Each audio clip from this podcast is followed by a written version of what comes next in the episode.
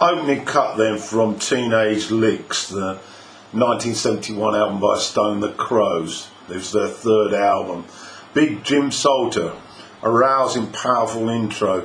The keyboards mixing effortlessly with Le- Les Harvey's guitar, and then there's Maggie's Glaswegian power vocal setting the studio alight. The midsection with uh, some nice uh, fuzzy Hammond, Hammond organ. Uh, think of today's charlatans and then uh, a tinge of yes, and you've got uh, a, a, little taste of what we've got here. Before Maggie's rousing second verse, the ba- ba- bass uh, drives, driv- drives the track into a jam with Harvey's uh, lead guitar smouldering ruthlessly to the outro. So, Big Jim Salter. Well, lyrically, it's uh, a tale uh, told by Maggie, of course, about her man who's a singer. He's got magnetism on stage and he grabs hold of uh, the young woman's heart. But then his possessiveness, his selfishness, and his violence take over, and her attempts to flee back home uh, are reflected in the song. Track two's Faces, much slower paced with organ intro. It's a rock blues ballad, really. Uh, piano highlights Maggie's soulful, bleeding vocal and tasteful lead licks. It develops into an American countrified blues, straight out of Glasgow, of course, with rasping harmonies and some more great lead work from Les, ably uh, supported by the keyboards. Faces, well, the lyrics really about uh, obsession with the memory of a of a first love, and how uh, the emotions are far too much. It's clearly over, uh, reasons unbeknown, but it's uh, sufficiently uh, dominant that uh, new faces tend to be ignored Track three is a favourite of mine. Uh, I remember seeing him do this one live, Mr. Wizard. It's uh, it's it's a real real slow burner. This one, Les's delicate lead with spiraling keyboards builds up to a punchy, funky beat as Maggie's vocals creep into uh, the sound to join the party. There's some jabbing horns to ratchet up the uh, punchy rhythm. And the sleazy keyboards touches are welcomed, and you can smell the bar and smile as the wah wah enters to add class. It's awesome. Maggie screams into the mic, uh, creating a mystic venom, and then it's in the groove as it smashes its way to the finish. Third track, uh, lyrics, Mr. Wizard. This was co-written by Daevid Allen, who had uh, some uh, time with the Soft Machine and also his own band, Gong. He was a bit of a, a crazy sort of ma- magician type person.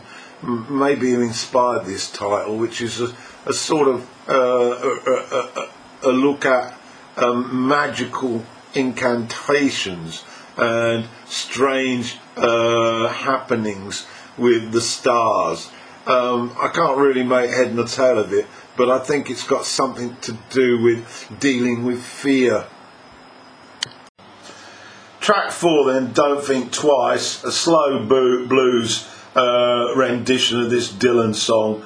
Uh, it does justice to him, uh, it has to be said, as Maggie shows her repertoire of vocal uh, styles. Uh, this is a pure blues, and Harvey adds his two penneth. I like the simple piano feel and the solid bass chords, and it's got a gospel harmony feel to boot. The guitar is a perfect foil for Maggie's impassioned vocals. Don't Think Twice is the next track, track four, and the lyrics are for this are obviously written by Bob Dylan, so it's a cover version. And uh, when I had a little look on the internet for meaning here, uh, it would probably take me an hour. So I'm going to go with the simplest uh, explanation, uh, you're in love with a girl, but it's something's missing, something's not uh, working, and you decide to end it and move on, even though your heart is still tugging, uh, wanting it to work. Uh, and I think that's probably what it's all about. Uh, about giving uh, but not getting the same uh, in reply. And this sums up so many relationships. Keep on Rolling, uh, track five, is an up-tempo, up-tempo rocker. It's standard punchy rock, really, less impactful, but has a neat keyboard solo. Lyrics for Keep On Rolling, well, it's an on the road song, really, about pushing forward, not looking back, not trying to get too distressed or sad about what you left behind, taking uh, each day as it comes because it's a bittersweet and basically a reflection on being in a rock band, I guess, and doing the gigs. Track six is 158.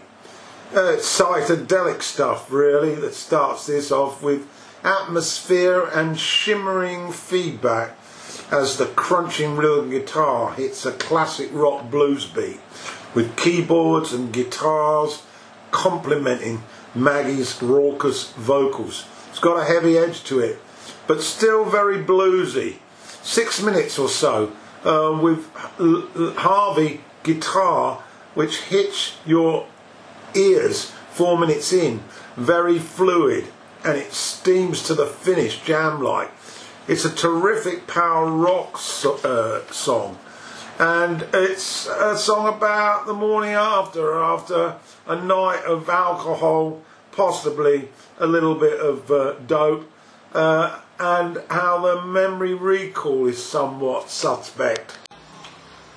Segues into I may be right or I may be wrong which is a barroom blues really with some striking piano rhythms, uh, solid sort of stuff, and uh, lots of lead solos that blossom behind Maggie's uh, powerhouse vocals. It's got a real live feel to it, really rebel rousing stuff, and you can imagine yourself uh, tapping your feet with a cigarette and a beer in each hand. Terrific stuff. Uh, and it's a song about owning your actions, really, whether they're right or wrong, and not getting weighed down by other views. To the uh, last track, then, uh, Seven Lakes. Um, a piano ballad, really, with uh, some nice little acoustic guitar, uh, and uh, the the mix of the two creates a, a, nice sort of choral touch. Um, it's uh, it's got some brief vocals that are less than significant, and the piano uh, becomes develops into sort of a mix of boogie with sort of jazz elements, creating a, almost a symphonic uh, style mood. So, in summary, Teenage Licks 1971. This was by far the pinnacle of their recording career. Um, and it certainly still holds uh, well all these years later, nearly 50, 50 years on. Of course, the tragic death of Les Harvey uh, at a gig in Swansea where he got electrocuted by the mic stand uh, and his guitar. It was a tragedy that the group could never recover from, even though they continued uh, briefly with Jimmy McCulloch stepping in for Les. But as I say, I saw this band live. They were as good as uh, this review uh, shapes up, and I'm really proud to say I've seen the Stone the Crows band.